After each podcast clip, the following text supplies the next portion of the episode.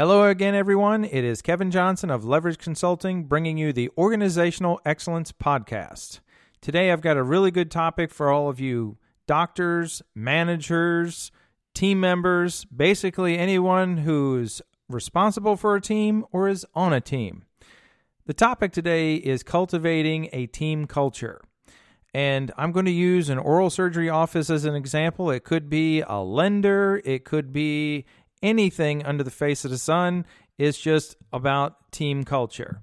So, if we are running an oral surgery practice, when we bring team members on board, or when we are working with them ongoing in team meetings or anything of the sort, we may have to remind people or at least educate them that this is an oral surgery practice. And you might think to yourself, well, Captain Obvious, that's where you get hired, that's where you work.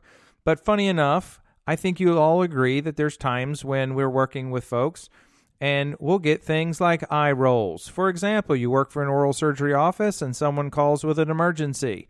And then you have team members that start rolling their eyes, saying, Really? Another one? Well, again, I go back to my point. This is an oral surgery practice. That's what we do. We deal with emergencies.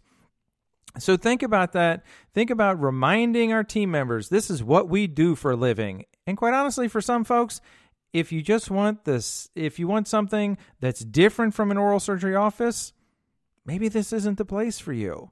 But we have to remember, as any, again, any type of business out there, if you're a lender, don't be upset by people not having their documents together. If they only get a loan every seven years or something like that, I'm sure they don't have them at their fingertips. Same thing with an oral surgery office. We are problem solvers for the dental community. So when an emergency comes in, be thankful. The next one is this is a team. And within a team, there's no I. People tend to work in eh, work independently and it's great at times, but independence is not good 40 hours a week.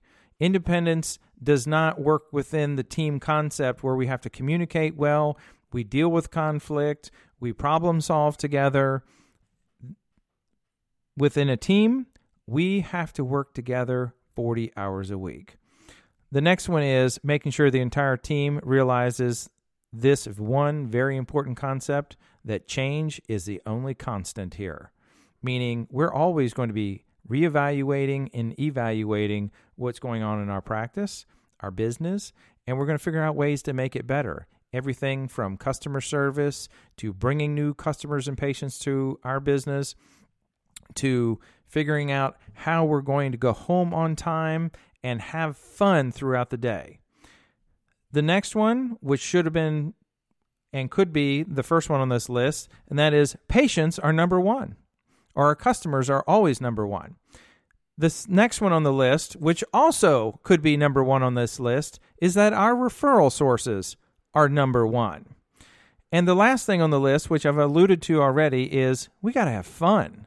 Because, quite honestly, you spend more time with the people in your office than you do with anyone else. So you might as well have fun while you're at work. So there's the six points to cultivate a great team culture. Until next time, this is Kevin Johnson bringing you the Organizational Excellence Podcast.